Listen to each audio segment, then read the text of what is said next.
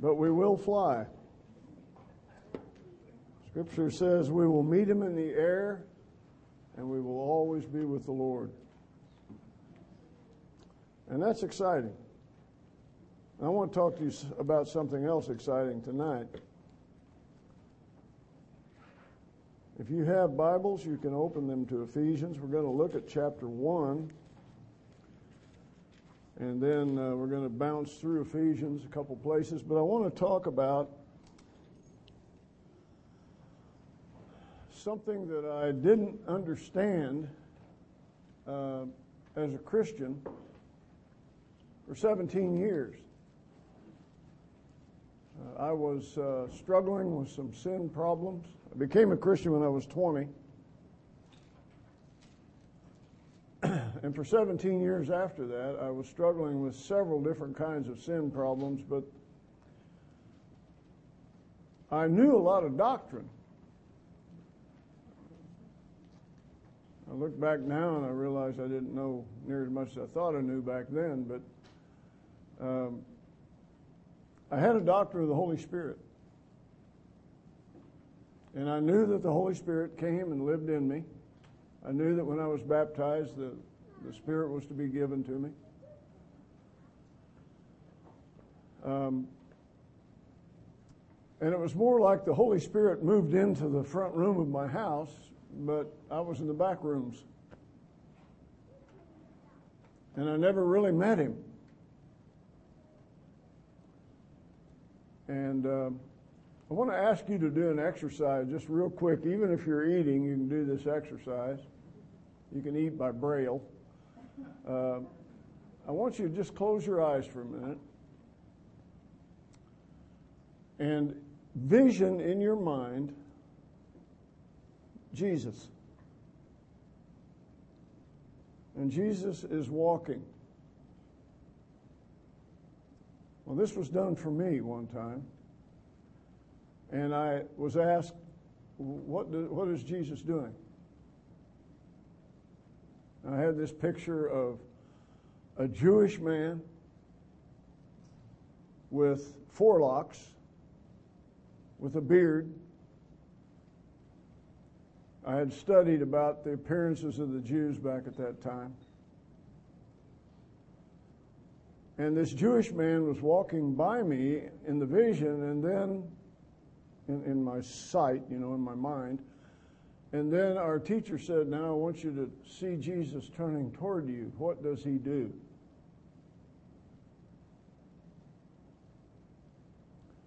And you can open them now if you want to, but what happened to me was Jesus came to me and I started to fall on, on my knees in front of him in my thinking.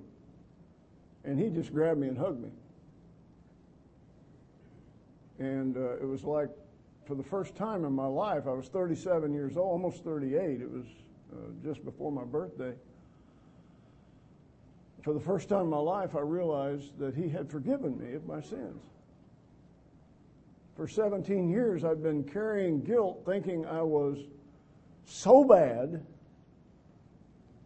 uh, that my addiction to pornography and lots of other things had kept me from Jesus, that I didn't really think I was saved. I thought for 17 years of my Christian life that I was still lost because I wasn't good enough. Now, seeing something like that in your mind's eye is not proof that God has accepted you.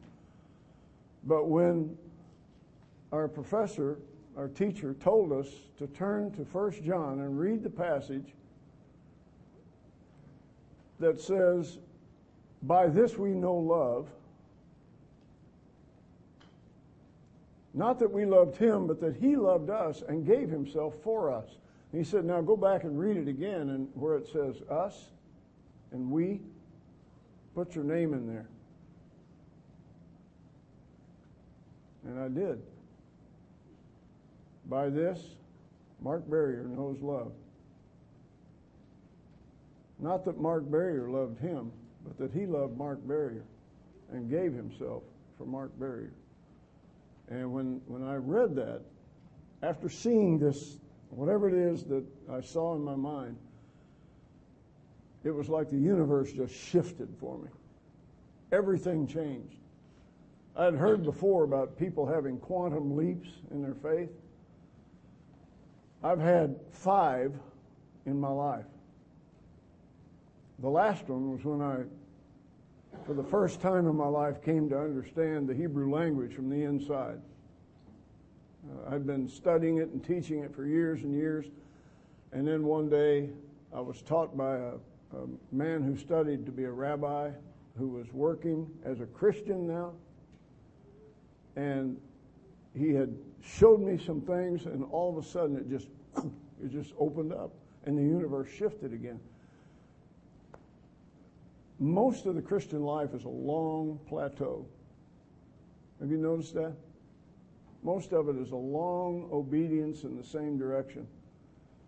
But if you've experienced a quantum leap, like I'm talking about, you know what I'm, you know what I'm talking about. And one of the major things that happened to me at that point was I came into the living room where the Holy Spirit was living. And I realized that the Holy Spirit all this time had been in me. And this is one of the things we're going to be looking at tonight is the Holy Spirit. The Holy Spirit in Ephesians is an incredible study. And I realized at that time, almost 38 years old, that the Holy Spirit lived in me. And then I started studying scriptures about it, and I found John 14 23, where Jesus says, If you obey my word, to love one another, to believe in me, if you obey my word, my Father and I will come and make our home in you. That word home there is the same word where Jesus said, I go to prepare a home for you. So while he's preparing a home for us, he is at home in us. And the amazing thing is the Father, the Son, and the Spirit who live within us. Now, I wonder how Mary felt when she found out that the Son of God was going to live inside her. You know, what does God want in a person who has the Son of God living in that person? What does the Holy Spirit really mean to us? You know, we have a, all of us have a doctrine. We know some of the teaching about the Holy Spirit, but most of us don't really grasp what's going on in here. When you became a believer in Jesus, and when you were baptized, the scripture says that two things are proof that you have the Holy Spirit. Number one, you believe in Jesus. And number two, you've been baptized. The scripture says you believe into Jesus. Remember, we talked about this last night. You believe into Jesus, that is, when you believe, you enter his body on the cross. We talked about this in chapter 2 of Ephesians. And then you were brought down out of off the cross with Jesus. And you were buried with Jesus. And baptism means all this that you died with him, you were buried with him, and you were raised with him.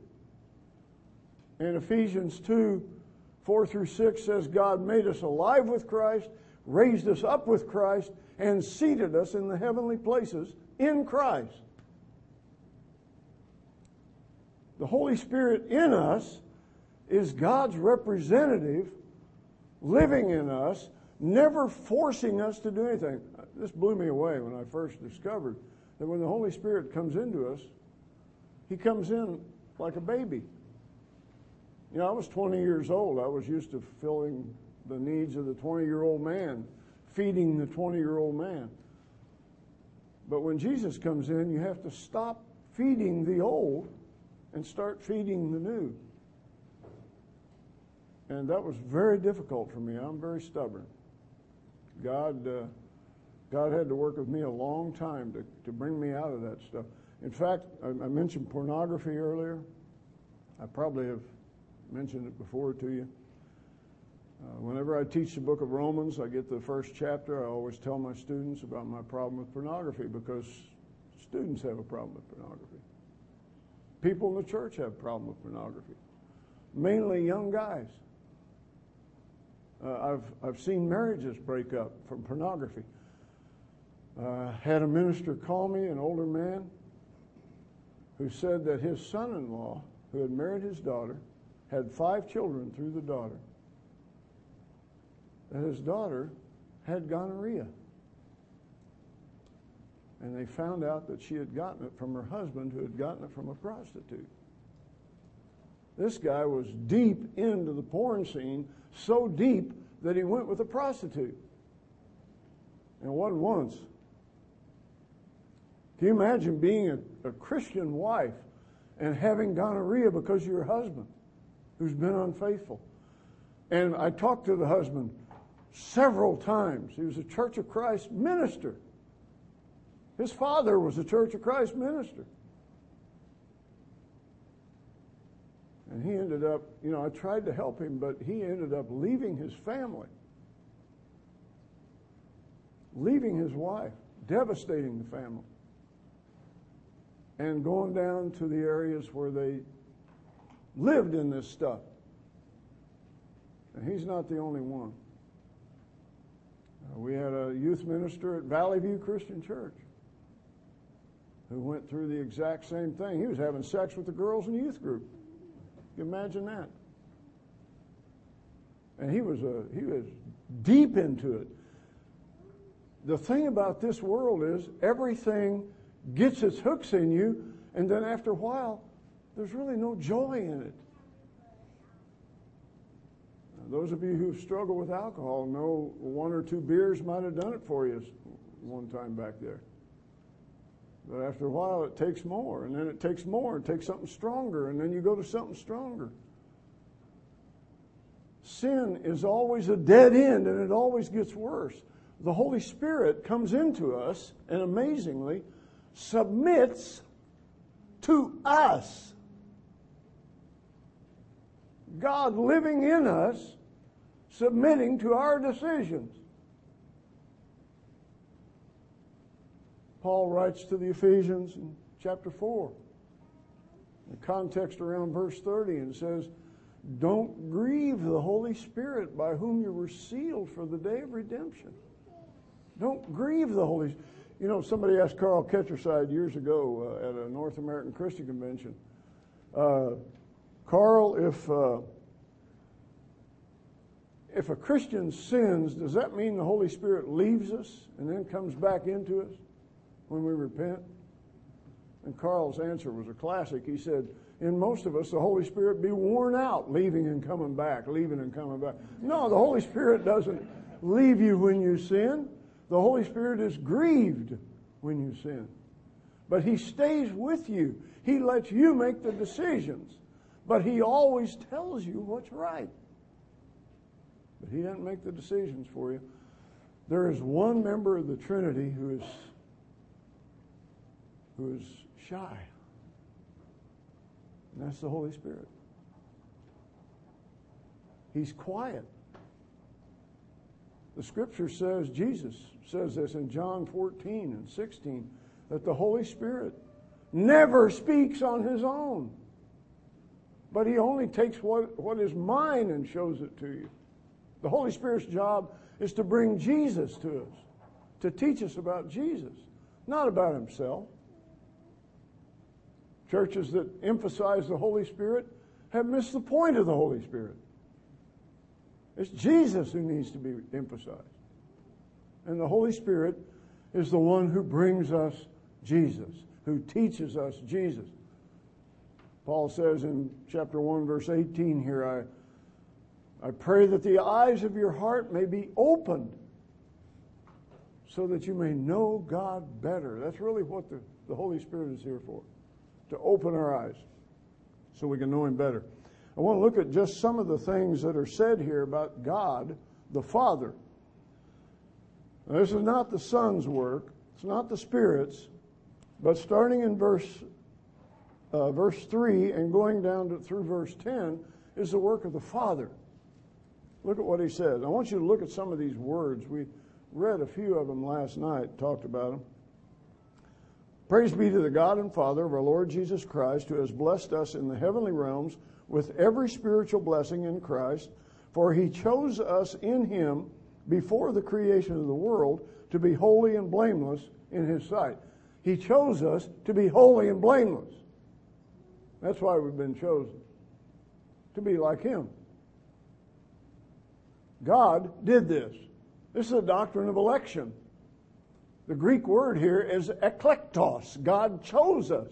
He picked us out before the foundation of the world. Now we can talk about that, but I told you last night I don't understand that. I just believe it. Because he knew me and he knew you. You know, he comes to Jeremiah and said, Before you were formed in your mother's womb, I knew you. How could, how could that be? Know, he knows our whole lives. He knows every day of it. Psalm 139 says, All the days that I have in this world are already written for me. God has total knowledge of us. He knows all of us. He knows things about us we don't know about ourselves. He penetrates us. Hebrews 4 12 and 13 says, Living is the Word of God, and active, sharper than any two edged sword, slicing down through joints and marrow, separating between the soul and spirit. I don't even know what that means. And stretching, uh, stripping us naked and splitting us open before the eyes of God to whom we must give an account. You know, the Word of God is living inside us. This is the Holy Spirit's presence in us, knowing us, going through all of our parts, and knowing us better than we know ourselves. Why does God want to know us so much? Why does He want to totally know us? To totally forgive us. If He doesn't know all of it, He can't, he can't forgive all of it. But He does know all of it. And He's known since before the foundation of the world. So the fact that he chose us, this is, this is a term that would be used when a, uh, a couple would go to an orphanage and pick out a child, or go to a nursery and pick out a child that someone has abandoned. You know, God chose us like that and took us into his house. He even describes this back in Ezekiel. He said, When I found you out in the middle of a field, you were a baby kicking about in your own blood. And I took you home and cleaned you up and fed you and so on. God is the one who chooses us, even though he sees the ugliness of what he chooses. So he chose us in Christ before the foundation of the world to be holy and blameless in his sight. In love, he predestined us. I want us to just look at some of these words.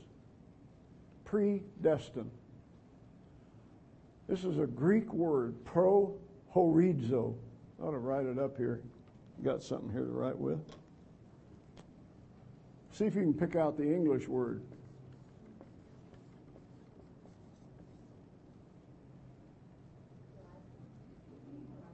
You see it? It's like God establishes our horizons beforehand. Solomon saw this. He said there's time to be born and a time to die. This is our horizons. God established this beforehand. I didn't choose to be born uh, May 11th, 1941. My parents didn't even choose for me to be born that day. That happened to be Mother's Day and my folks' 12th anniversary. It was the only Mother's Day present that my mom couldn't take back. Uh, you know, uh, I didn't have that choice. This is when I came into the world. Each person here uniquely had your horizon set up beforehand by God. You were born when God chose you to be born. You are God's gift to you. And everything in between these two dates know, I don't know when my death date is. I've got an uncle I told you lived to be 106. Uh, if I if I can be like him, I will be. He was healthy up to the day he died, able to take care of himself. Uh, if I can make it, I'll make it. But whenever God has it set up, He knows. I don't know. You know, it's kind of like when Jesus says, talking about the second coming, he says, But of that day or hour no one knows. Neither the angels of heaven nor even the Son, but only the Father. There are certain things only the Father knows. And Jesus, that's the only place I know of in Scripture where he admits ignorance. God hadn't told him yet when he's coming back. God hadn't told me when this is going to happen. But I know it's going to happen unless he comes first and takes me out of here. But the, the incredible thing is this word predestination means that God has established the pattern beforehand, and we come into the machine here and we leave the machine here. The machine is the universe, the matrix. You know, maybe you saw that first movie with Keanu Reeves. It's, it's a movie that's been theologically examined by the scholars because it's heavy duty theology. If you haven't seen it, go see it. It's interesting. Some of it's not that good, but there are parts of it that are very insightful. Talk about the human condition. We are put in a machine. The universe is a big machine. And our bodies have these little teeny machines in them, just like the universe. They're called atoms. And they're in constant motion. You know, we're just another machine within the machine. Now, we aren't. The, the ancient priests talked about the ghost inside the machine. That's who we are. We're the spirit that lives within here. And Paul says in, in Romans 8 that the Holy Spirit, with our spirit, bears witness that we are God's children. That's two witnesses. That means it's a fact. You know, Old Testament scholars tell us that you could put somebody to death in the Old Testament at the word of two witnesses. So we got two witnesses telling us that we're God's kids. Our spirit tells us, we know inside that we believe, and then the Holy Spirit also tells us. When God makes a promise, he keeps his promise. And so here we are, people who have been chosen and predestined. And we're predestined for what? To be adopted as his sons. I love this because, ladies, this takes away the separation between men and women. You know, Paul is, is often attacked by people for, you know, people think that he puts down women. But in Galatians 3, Paul says there's no such thing as male or female.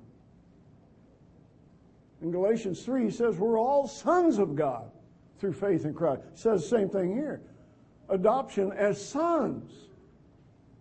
Because God predestined it so. Now, we talked about the Jewish attitude toward women, the Orthodox Jewish prayer, the, the Hasidic Jews pray to this day. Thank you, O God, that I was not created a dog or a woman. Dog means Gentile. You know, it's a put down. It's a, it's a terrible attitude toward women. But in the scripture, everything changes with Jesus. In the Old Testament, only men could be circumcised. Women were automatically second class. But in the New Testament, men and women can be baptized. So there is no hierarchy. There's equality under grace. Now we can talk about the marriage distinction and the, the mutual submission that goes on in marriage. Uh, you guys know about that. It's not all one way in marriage. It was never meant to be. But when you come to a disagreement, C.S. Lewis is right. He said every marriage would last up until the final disagreement. And then the marriage would disintegrate if somebody didn't submit to the other. And go back and look at Genesis, you'll see the man was here first. So he has seniority. So, ladies, you know, submit, submit to your husband as to the Lord, Paul says. Because this is God's plan for you. You know, it's not a Jewish attitude, it's God's plan. And uh, there have been times when my wife has submitted, and I've made some really stupid mistakes. I could, I could tell you right now one that I made. I won't do it, but it was, it was stupid. It was an investment. She said, I don't trust him. And I said, Well, he's a Christian. How could you not trust him? And I invested with this. And a bunch of other people did, a bunch of my friends. And back then, 14 bucks a month was big bucks back in 1960s. And uh, that's what I was putting in, 14 bucks a month. Did it for a year. And the first claim was made on the insurance. Guy was gone. Took that money. And my wife came in and said, Boy, we really made a mistake there. She should have said, Boy, you really made a mistake there. But she said, We, we. You know, I should have listened to her. There are times when, well, you can look at it yourself. Ephesians 4, submitting to one another out of reverence to Christ. And then he says, Wives to husbands as to the Lord. The command is not submit in that passage. We're going to look at that in a little bit. The command is be filled with the Spirit. And then there's some things you, you do if you're filled with the Spirit. We'll look at that. But let's go back to chapter 1. In love, he predestined us to be adopted as his sons through Jesus Christ. In other words, he's taking us into his family to learn to be like his son, in accordance with the pleasure of his will, to the praise of his glorious grace, which he freely has given to us in the one he loves. He's given us this grace that we should be in God's family. In him, remember I told you if you go through this book and underline all the in hymns, in Christ, in the beloved, in the one he loves, you'll underline over 20 times. In him we have redemption through his blood. What's redemption? We read these words all the time. Did you know this was a slave market analogy? That redemption took place in the slave market. Slaves were put up on a pedestal and the masters would come in and look at the slave. They would usually strip the slave, humiliate the slave, look in his mouth like you would in a horse's mouth, look at his muscles or whatever the slave was like, and then they would bid on the slave. That, that's the word here. The word redemption means to bid on a slave and to buy him and to set him free. And that's what God did for us. In Christ, He bid on us and He paid the price, which was the highest ever paid the death of His Son. Anytime you think you're worthless, just go study Calvary. Just go to the cross and take a look and see what Jesus really went through there.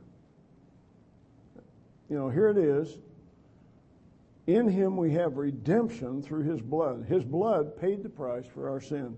In other words, his death.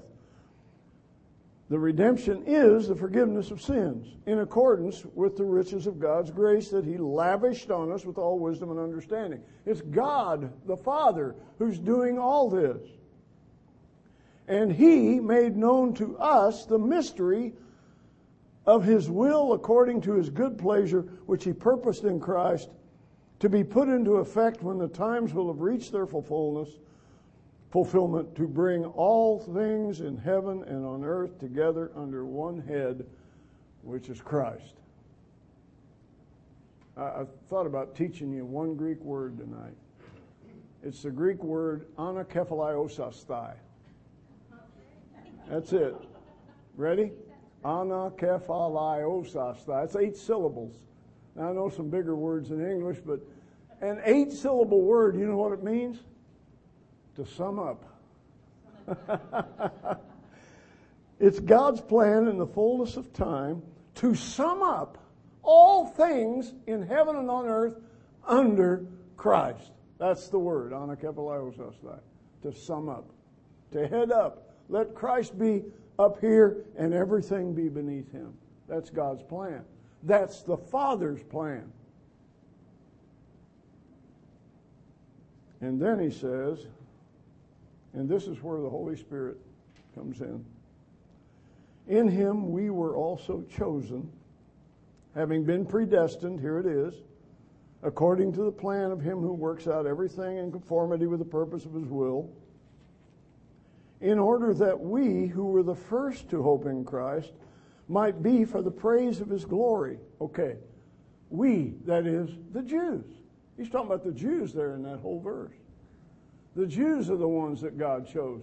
Uh, there's a book out, came out years ago. I've seen one copy of it. It's called How Odd of God to Choose the Jews.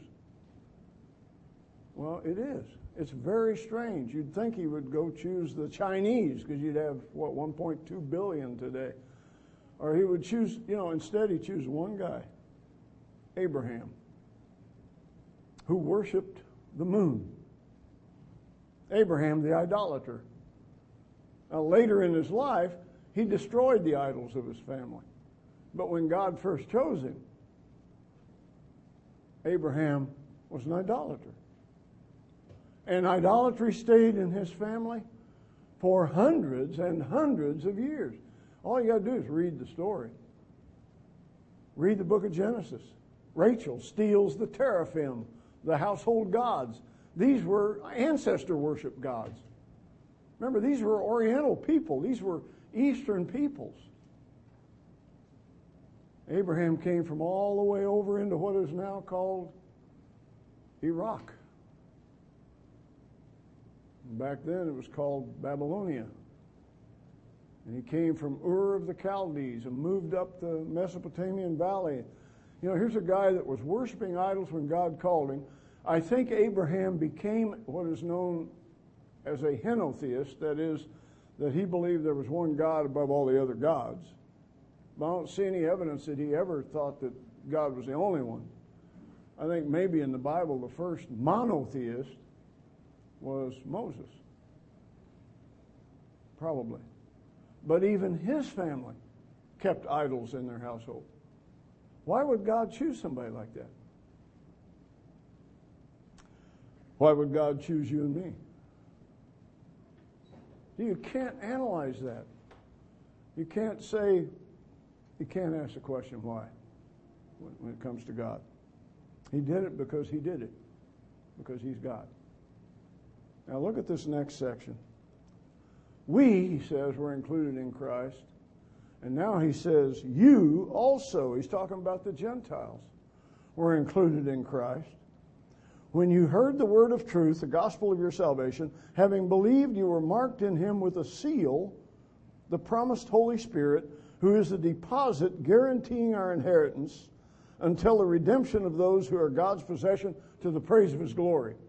Now remember, we're going to have a Q&A time at the end of this. And if something comes up in your mind that you want to ask at the end, please put it down on paper because otherwise you won't remember, probably, if you're like me, uh, you won't remember what it was. See, I wanted to ask you something, but I can't remember what it is. Well, look how, how we were included in Christ. I want you to look at this passage very carefully. There are three things that happened here that included us in Christ. What are they? What's the first thing? You heard the word of truth, the gospel of your salvation. You heard it. That's active. That's on your part. You chose to listen. I was telling uh, Harold earlier today that the students that I have in my classes today are dumber than any other students I've had in the last 41 years teaching. Why? Because they're entitled, everything's given to them and because they get all their learning from a screen about the size of your hand. And it's all nuts, it's all empty. There's almost no reality in what they're learning. I'm not saying all my students are dumb, but I'd say 80%. It's very sad. They have never learned to listen in class and take notes. Some of them will sit in class with a computer. They did a study at Gordon Conwell and at Harvard on using computers in class for freshmen and sophomores. And they discovered that the, the, the student will hear the words, type them in the computer, and then not remember a word that's said. And they tested people who took hand notes, listening in class, and others who just typed whatever the professor said. And they told them there would be a test, and they studied for the test, and the people who took handwritten notes far exceeded the grades of the people who use a computer in class. Now, I know that there are some valid uses for computer, but to constantly be fed visual images when the biblical view, both Judaism and the New Testament, is listening, hearing. Hear, O Israel, Moses says, Shema Yisrael, Yahweh Eloheinu, Yahweh Echad. Hear, O Israel, the Lord our God, the Lord is one. Listen to that. And then the New Testament. How does faith come? Faith comes by hearing, and hearing the Word of God. It's all about hearing. And I think some of our churches have stopped listening. I know the young people have. And that's a tragedy. Because they're not getting it, they're not learning. My, I was devastated this year. My grades were lower that I gave my students this year than they've ever been. And I would give them tests on Bible, and they would make lower grades than any year in the past. And I don't know what the cure for it is. God help us if we lose the ability to hear. Have you ever noticed that you can watch something on TV or you can watch a movie and a year or two later you can go back and rewatch it and it's like a new experience? Because watching doesn't do it. Watching doesn't take any effort of the will. You can go sit in front of the TV and watch a ball game, it doesn't do a thing. Totally different from listening, because when you listen, it takes an effort of the will. And listening is hard, seeing is easy. And that's why he says, You were included in Christ when you heard the word of truth, the gospel of your salvation. What's the next thing? You believed it. That's something you do. You hear it, you believe it. Something happens in your heart, and you know that it's true, and you believe it. And then look at the next one. Do you notice in the English translations how the voice changes from active to passive? You heard, that's active. You believed, that's active. You were sealed, that's passive. You don't do that. You know, the word baptism in Scripture appears only in two places in the active voice, every place else is passive when you start with the book of Acts and study the word baptism all the way through, people are baptized. People don't baptize. You follow? Passive voice means it's done to you. And that's what this is about. All the early fathers who wrote about this verse, where it says, You heard it, you believed it, you were sealed, talk about the immersion act sealing the person beneath the water, symbolic of a person being sealed in Christ. Now, this is a mark of ownership and a mark of protection. The word seal, you know, anything sealed by man is not secure. Um, the Romans, when they put Jesus in the tomb, Matthew says they put the Roman seal over that big rock that they rolled in front of the tomb. And if anybody came and, and tried to move that rock, all the legions of Rome could be brought against him. Sealed by man. But that seal didn't stand, did it? Sunday morning early, an angel with a face like lightning came down and rolled that stone away. Not to let Jesus out, but to show the world that he was already gone. He had already risen. He'd already come out of the tomb. What's sealed by man is not secure. But we have been sealed by God. Did you see that in here? We have been sealed by the promised Holy Spirit, who is a what? What's the next verse say? Is a guarantee of our inheritance. Do you know that you're going to heaven? You got a guarantee. Now, Ken, you don't deserve it. but you're going. I look forward to seeing you there. Hope it's more often than we've seen each other lately. You know, we don't deserve to go to heaven. We don't deserve. But it's guaranteed. The Holy Spirit guarantees us. You've been sealed. Go to Revelation, look at the word seal. How many times it used there? A bunch. You remember the people who had the seal on their forehead? Revelation chapter 7 is the first mention of the 144,000 with the seal on the forehead. How do they get a seal on their forehead? You ever notice how somebody's baptized? The last thing to go underwater, right there. They're sealed in the act of baptism. All the early fathers that write about this passage say it's talking about baptism. Baptism is something done to you. You were sealed. You were baptized. It's not something you do. You heard it, you believed it, but you were sealed. This is the first work of the Holy Spirit right here. That word uh, translated guarantee, it's, it's not even a Greek word, it's an Aramaic word. It's the word arrabon. And in Aramaic, it means an engagement ring. If you've been sealed, you are engaged to Christ. And it's the Holy Spirit who engages you to Christ. So we have a guarantee and we have an engagement, but the word also means a down payment. My wife and I, uh, years ago, 1972, March of 1972, borrowed $1,000 and put $1,000 down on a house in Dallas. And the payments were $147 a month.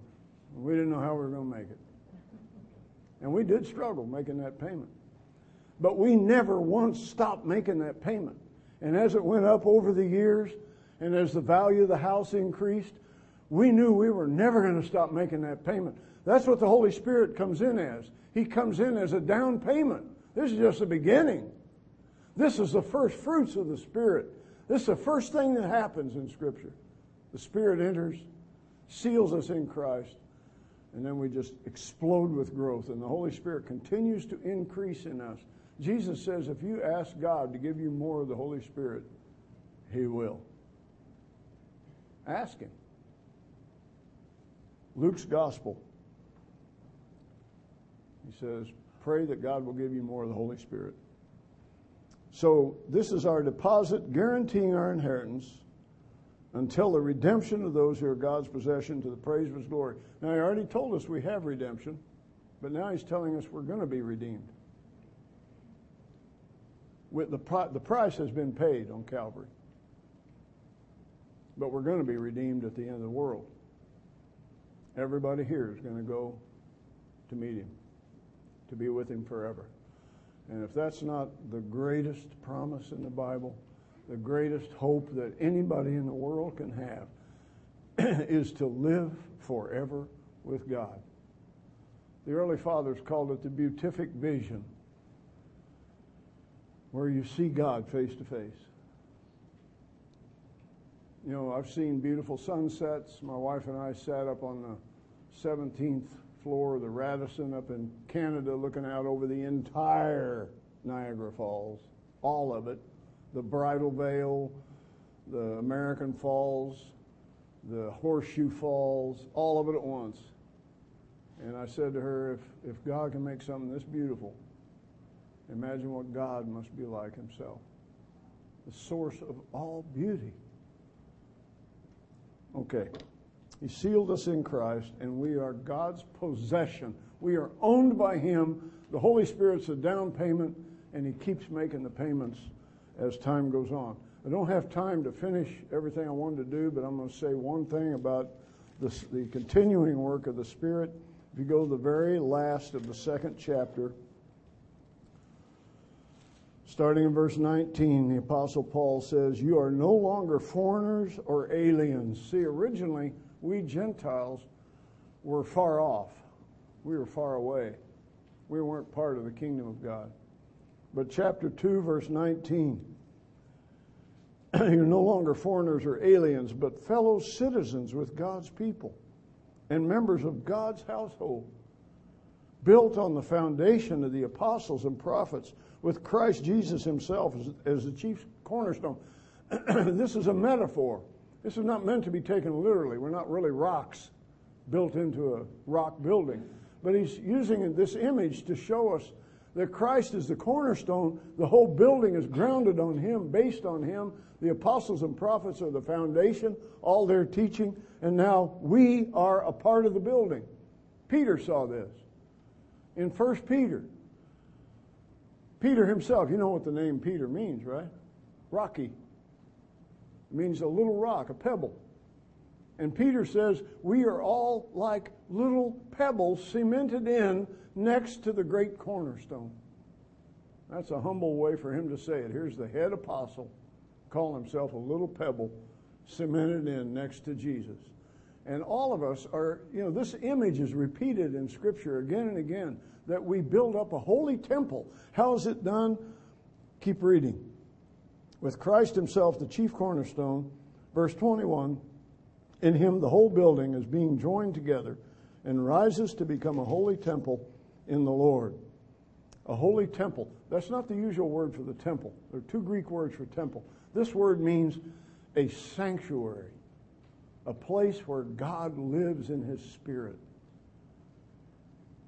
Each of us individually, but all of us collectively, are the body of Christ, where God lives with His Spirit. And verse 22 And in Him you two are being built together to become a dwelling in which God lives by His Spirit. The Spirit's job is to unify all of us together in Christ. So, two major things so far. The Holy Spirit seals us and guarantees us heaven the Holy Spirit unifies us with all other Christians. That means, that doesn't mean that, you know, it's only the people who are here that are our brothers and sisters. Whenever I take communion, I think of people all around the world taking communion.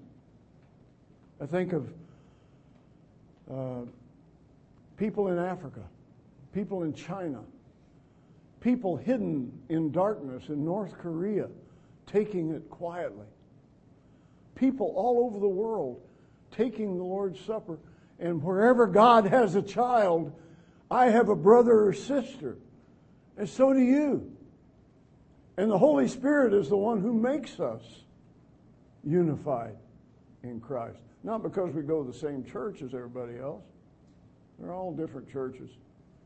But wherever God has a child, you and I have a brother and sister. One of the two. Unity is brought by the Holy Spirit. The last thing I want to say about the Holy Spirit, I don't want to keep you much longer. Chapter 5. This is a passage I told you I memorized when I was tempted to get drunk. 518, where Paul says, Don't be drunk with wine, which leads to debauchery, deep sin, but be filled with the Spirit and then he lines up five things you do when you're filled with the Spirit. The command here, ladies and gentlemen, is to be filled with the Spirit. Now, over in Colossians, it says, be filled with the Word of God. Here it says, be filled with the Spirit, and you do five things when you are speaking, singing, making melody, giving thanks, and submitting. How do we know somebody's full of the Spirit? Because he's doing these five things be filled with the Spirit, five participles, for those of you who don't know grammar, you know, you know think grammar married grandpa. Uh, you know, if you have trouble with grammar, just remember this a participle is an ing word, it ends with ing. And so the command is be filled with the Spirit. That's a continuing commandment. Present tense. Keep on being filled. Speaking. You know, some churches, if we could get people to speak to each other, would be an improvement. Speaking to one another in psalms and hymns and spiritual songs. See, in other words, when you speak, let it be to build up your brother in the scripture. Let it be to help the church. Speaking to one another in psalms and hymns and spiritual songs. Singing and making melody in the heart. I think that's a beautiful image. Singing there, the word psallo, from which we get the word psalm. You know, psalm in the Old Testament. The people of the early church sang the psalms to each other in antiphonal chorus. One side of the church would sing, the other side would sing it back like an echo. I'm sure to our ears it would sound like Oriental music. You know, uh, kind of a, you know, but that's that's Eastern.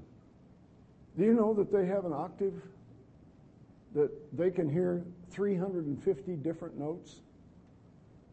No wonder it sounds like that to us, because we can only hear 10 or 12 notes.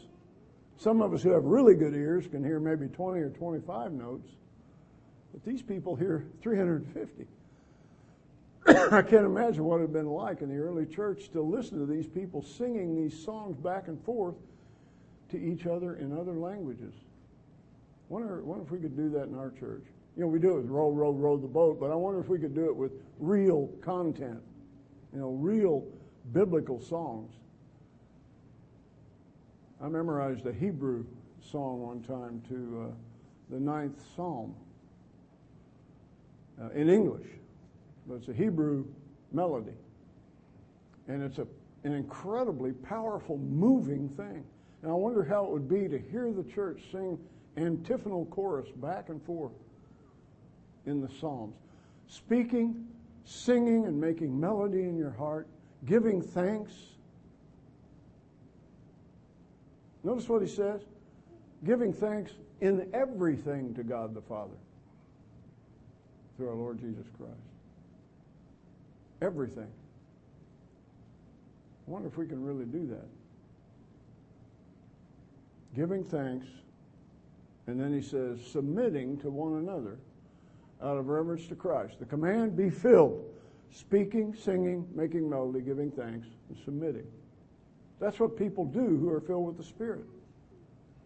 They're naturally going to submit to one another out of the fear of Christ. And then he says, Wives to husbands as to the Lord. Ladies, there's no command in there for you to submit to your husband. Now, if you want a command, you can go over to 1 Peter and read a command. But here, the command is be filled with the Spirit. And then submitting is what people do who are filled with the Spirit. In a marriage relationship, uh, that's where the Holy Spirit is tested. I don't know if you're like me, but my wife and I, we got married. She's Italian. Uh, her dad's name is Enrico Ernesto Pietro Nardoni. And that's a spicy meatball. Uh, he's 88 years old. Uh, he's been living with us. This is the first uh, few days that we've had where he is in another place uh, where he's really enjoying himself. I think he's tired of being with us too. So, uh, but wonderful guy but all this Italian background in her, and so she grew up with mom running the house. Mom runs pretty much everything. And her mom and I met each other, and she wrote a letter to Paula saying, Can't you find somebody else? she really did. Isn't that true? but but we, we had a little personality conflict. And then when Paul and I got married, it was the same thing for six months. You know, we had broken up umpteen times leading up to our marriage, and then we just got mad at each other and, and argued and fought, and we had six months of hell. You know, don't get married quick. Think about it a while. Uh, but we had a great, we had a great fight after six months.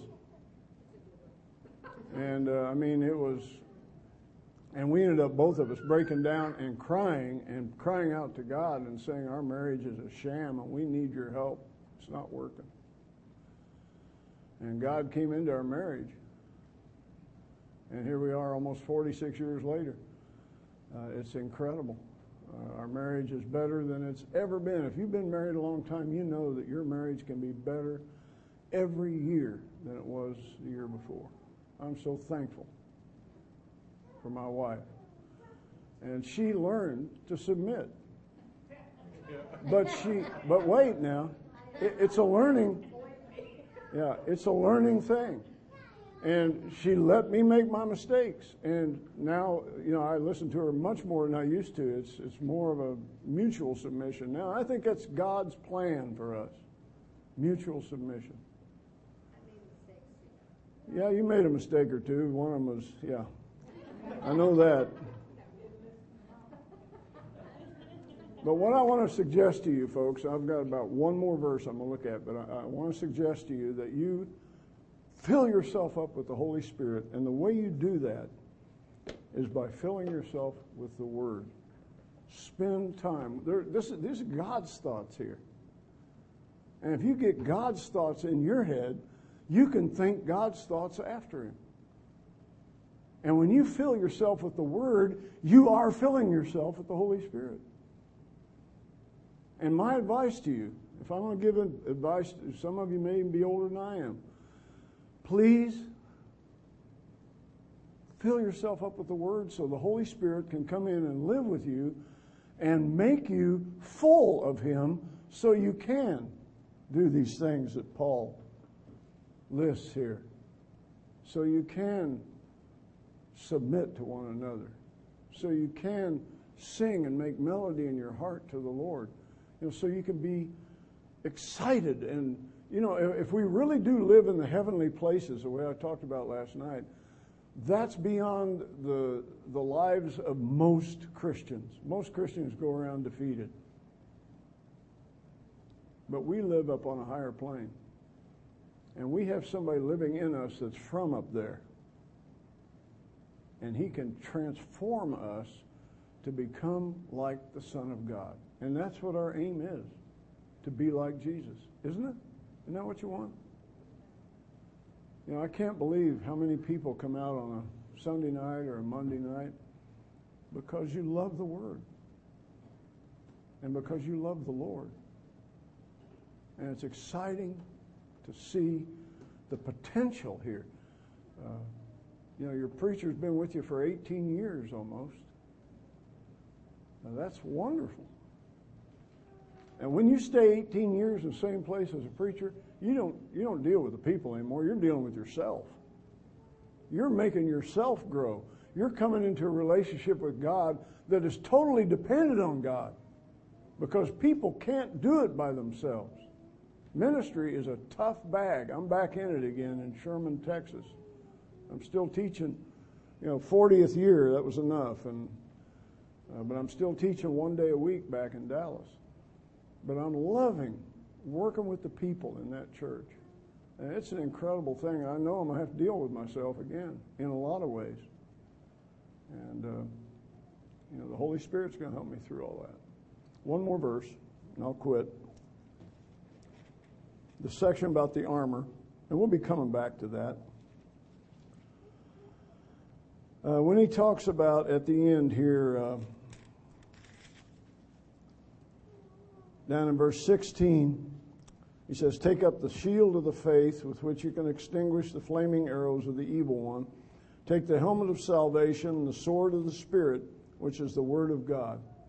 The sword of the Spirit, which is the Word of God. There are two Greek words for sword. The word that's used here is a word for a dagger, a very short, double sided sword. and the word for word here, you've probably heard the word logos. That's not the word here. The word here is rhema. Rhema means the spoken word of God. See, if you're filled with the Spirit and you have the Word of God living in you, then when, te- when you're tempted by the devil and you take your stand against him, the only offensive weapon we have is the spoken word. How did Jesus respond to Satan's temptation? The spoken word. You have to memorize it to be able to do that.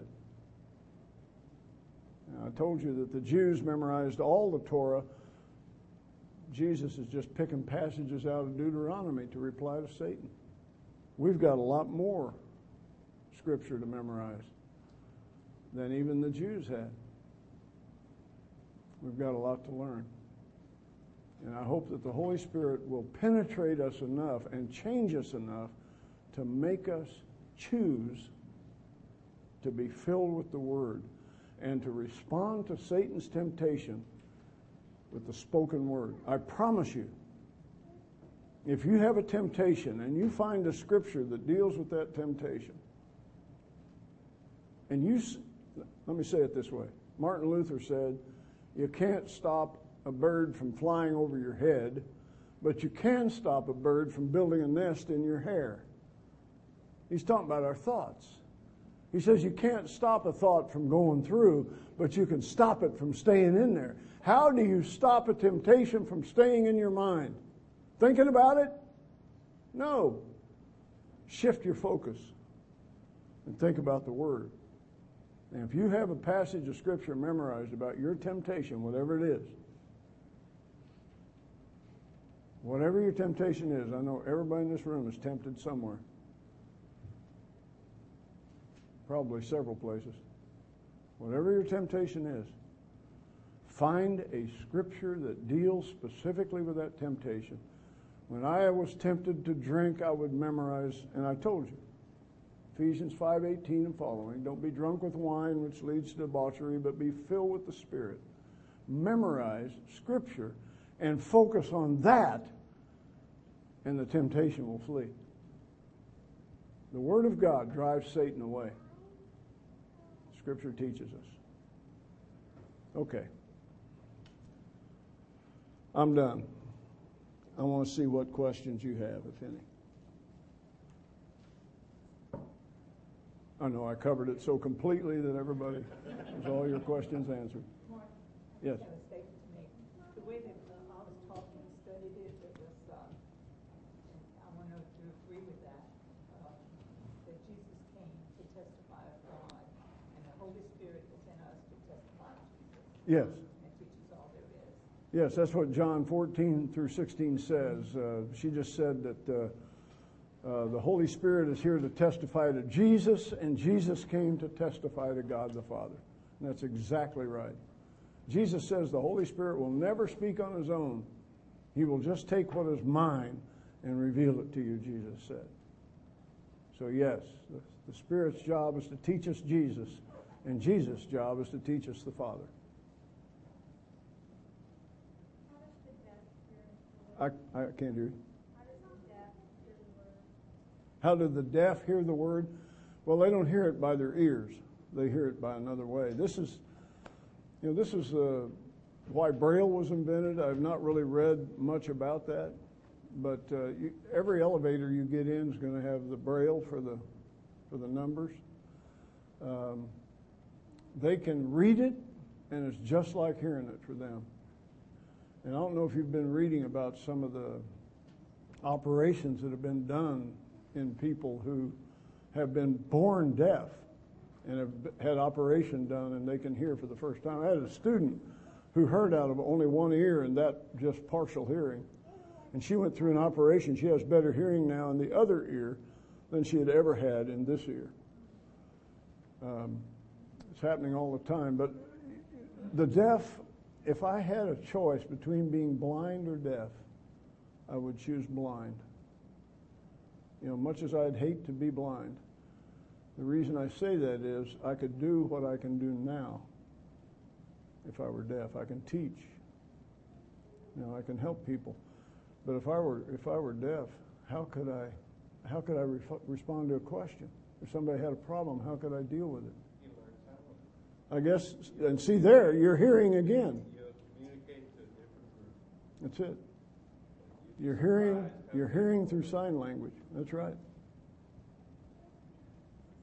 Good question. Yes. Uh huh.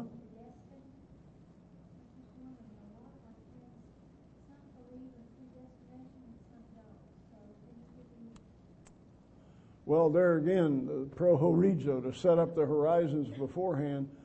God has done this already. Uh, for him, see, we use words like foreknowledge, predestination. You know, words like for and pre and pro, words like that are for English to help us with our little minds to get a hold of what's happening here. For God, it's not really predestination at all. For God, it's total knowledge. He's already been through the whole universe from beginning to end. If all time were a wire stretched from up there to back there, if all time were that, God would have infinite number of places to look at that wire from, to analyze it. He could come back to it any time. He is absolutely unlimited. The, you know, you heard me say, did it ever occur to you that nothing ever occurred to God?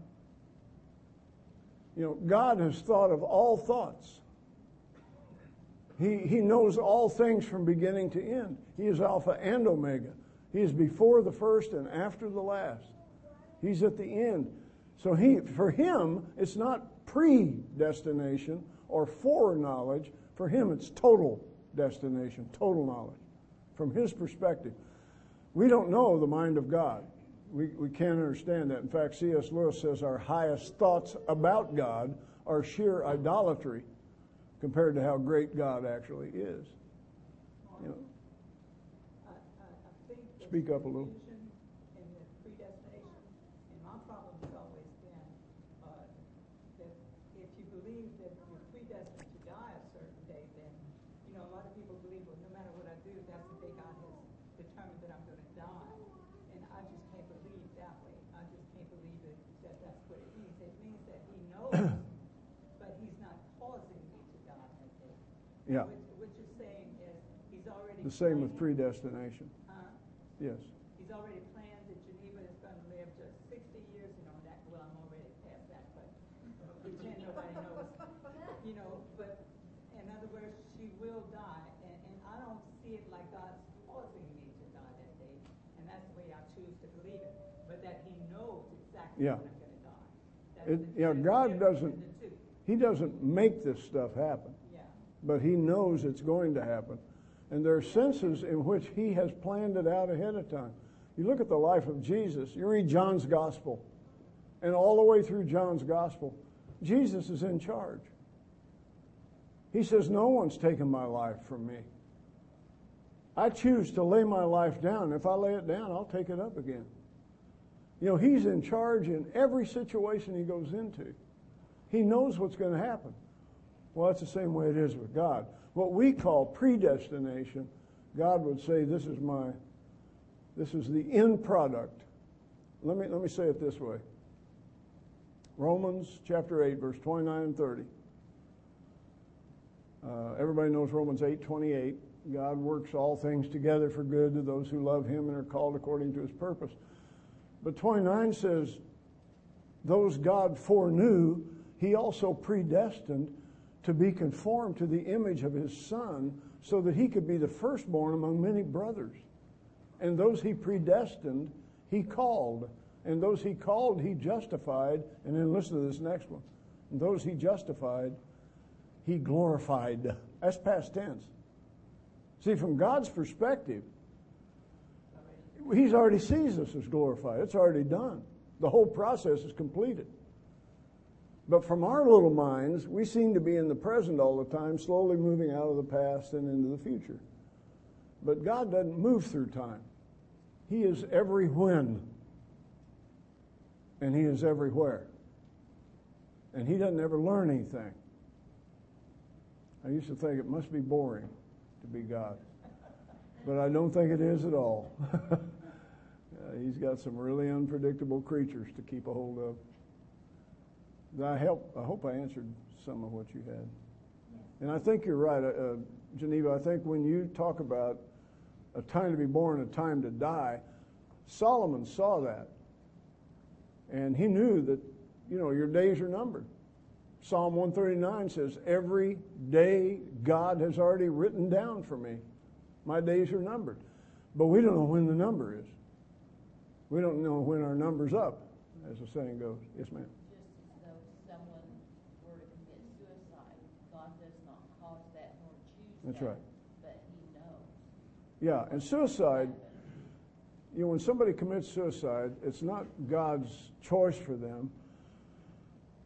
Um, there's a sense in which the will of God can be thwarted, you know, in Scripture. Uh, but, but suicide, even it, is not the unforgivable sin. You know, there were several people that committed suicide in Scripture. I had a guy in the church I served in Dallas that committed suicide, and I that Sunday when they called me, the sheriff called me and said so and so committed suicide, and we found your name and number, and. Uh, when I found out about it, I knew that he had been depressed deeply for many, many years. Uh, he struggled through so much. And uh, so that Sunday, I spoke on suicides in the Bible. You know, one guy is serving God when he commits suicide. Huh? Samson. Remember when he pushed down the temple, he said to God, Let me die with the Philistines.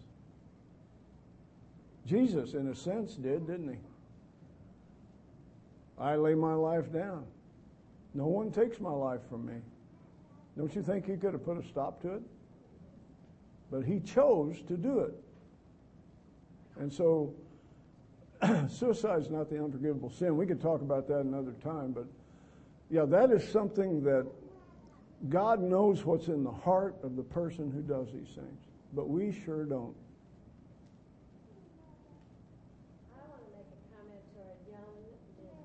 Young men, okay. Husbands, who love your wives as Christ loved the church and gave himself up for her. Yeah. You all, I think you can, you can cause, you can stop a lot of problems in your marriage by starting right now to do that. Focusing on your wives. That's right. As, because if you think about her instead of other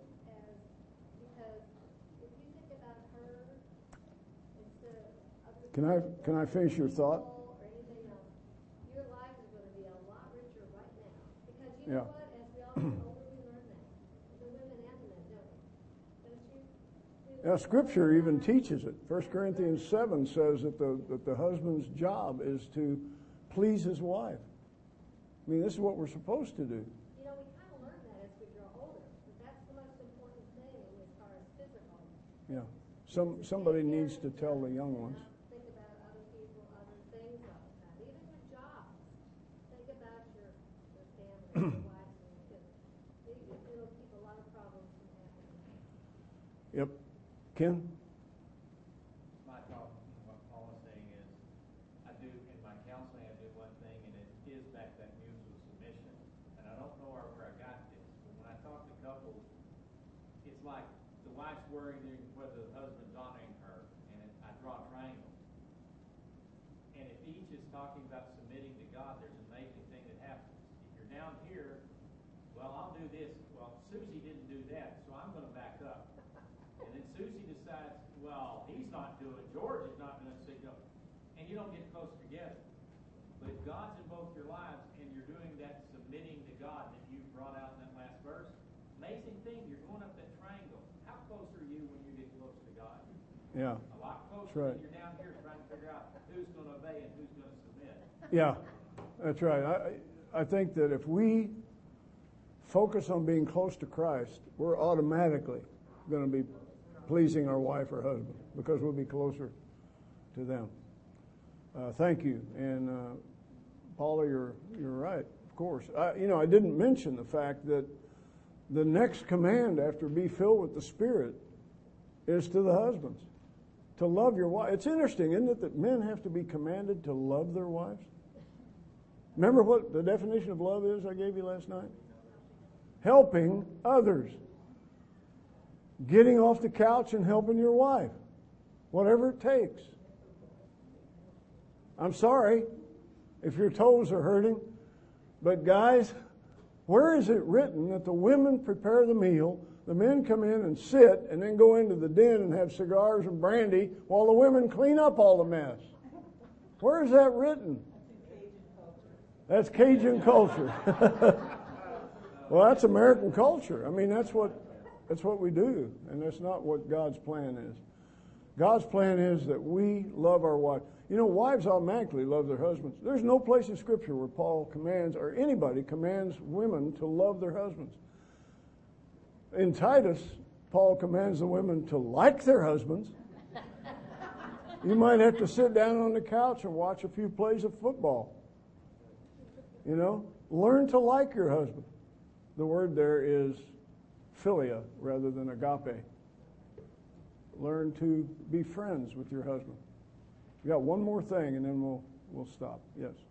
I, that life, somebody asked Gail and I the other day how we lasted thirty-five years. We said, well, it's real simple. We stood before God and our families and promised to love each other every day, agape. We did not promise to like each other every day. That has something to do with circumstances. Yeah. Love has to do with choice. That's right. But we have it. We can choose to like somebody too, and the way you do that is learning to spend time with them and become interested in the things they're interested in. Uh, my wife and I read a book by Gary Smalley that told us this, and uh, it changed our marriage after I don't know how many years of 25 years of marriage. It changed our marriage because she became interested in some of the things I do. I'm interested, in, and I became interested in some of the things she's involved in except for shopping. I'm not into that. Okay, let's pray.